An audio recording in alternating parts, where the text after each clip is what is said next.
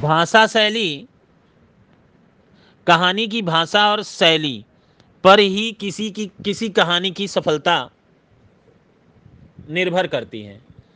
किसी भी कहानी की भाषा जितनी सरल, सहज और आकर्षक होगी, पाठक उतना ही जल्दी कहानी से जुड़ सकेगा। आ, कठिन भाषा शैली का प्रयोग करके कहा, जो कहानियाँ लिखी जाती हैं, उनकी पॉपुलैरिटी या उनका जो, उनकी जो लोकप्रियता है, वो बहुत ही कम होती है। और यही कारण है कि आप देखते हैं कि मुंशी प्रेमचंद जी की कहानियाँ जब आप पढ़ते हैं तो आप देखेंगे कि वो बड़े ही सहज, सरल और चालू भाषा के शब्दों को व्यवहार करके और एक अपने स्टैंडर्ड को बनाकर वो कहानियों में भाषा शैली मिलती है आपको। और आप देखेंगे कि बहुत जल्द ही प्रेमचंद जी की कहानियों से आप जुड़ते चले जाते हैं। क्योंकि एक कम पढ़ा लिखा या एकदम थोड़ा पढ़ा लिखा व्यक्ति भी उनकी कहानियों को बहुत सरलता के साथ समझ सकता है और पढ़ भी सकता है। तो कहने का तात्पर्य है कि आप जितनी सहज और सरल भाषा शैली का प्रयोग करेंगे, उतना ही जल्दी आप कहानीकार, यानी आप मने कहानीकार पाठक के संग जुड़ता चला जाएगा। कहानी की भाषा और शैली पर भी कहानी की सफलता बहुत कुछ निर्भर होती है।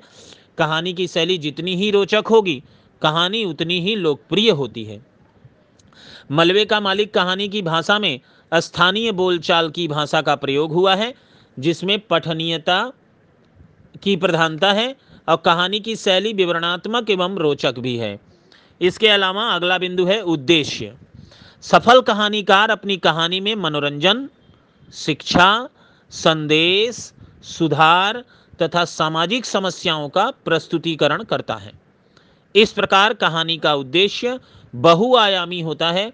मलबे का मालिक कहानी में कहानीकार ने बताया है कि विभाजन के राजनीतिक शरहद को पार कर, इस पार, उस पार आने, जाने वाले लोग अपनी इंसानियत खो बैठे।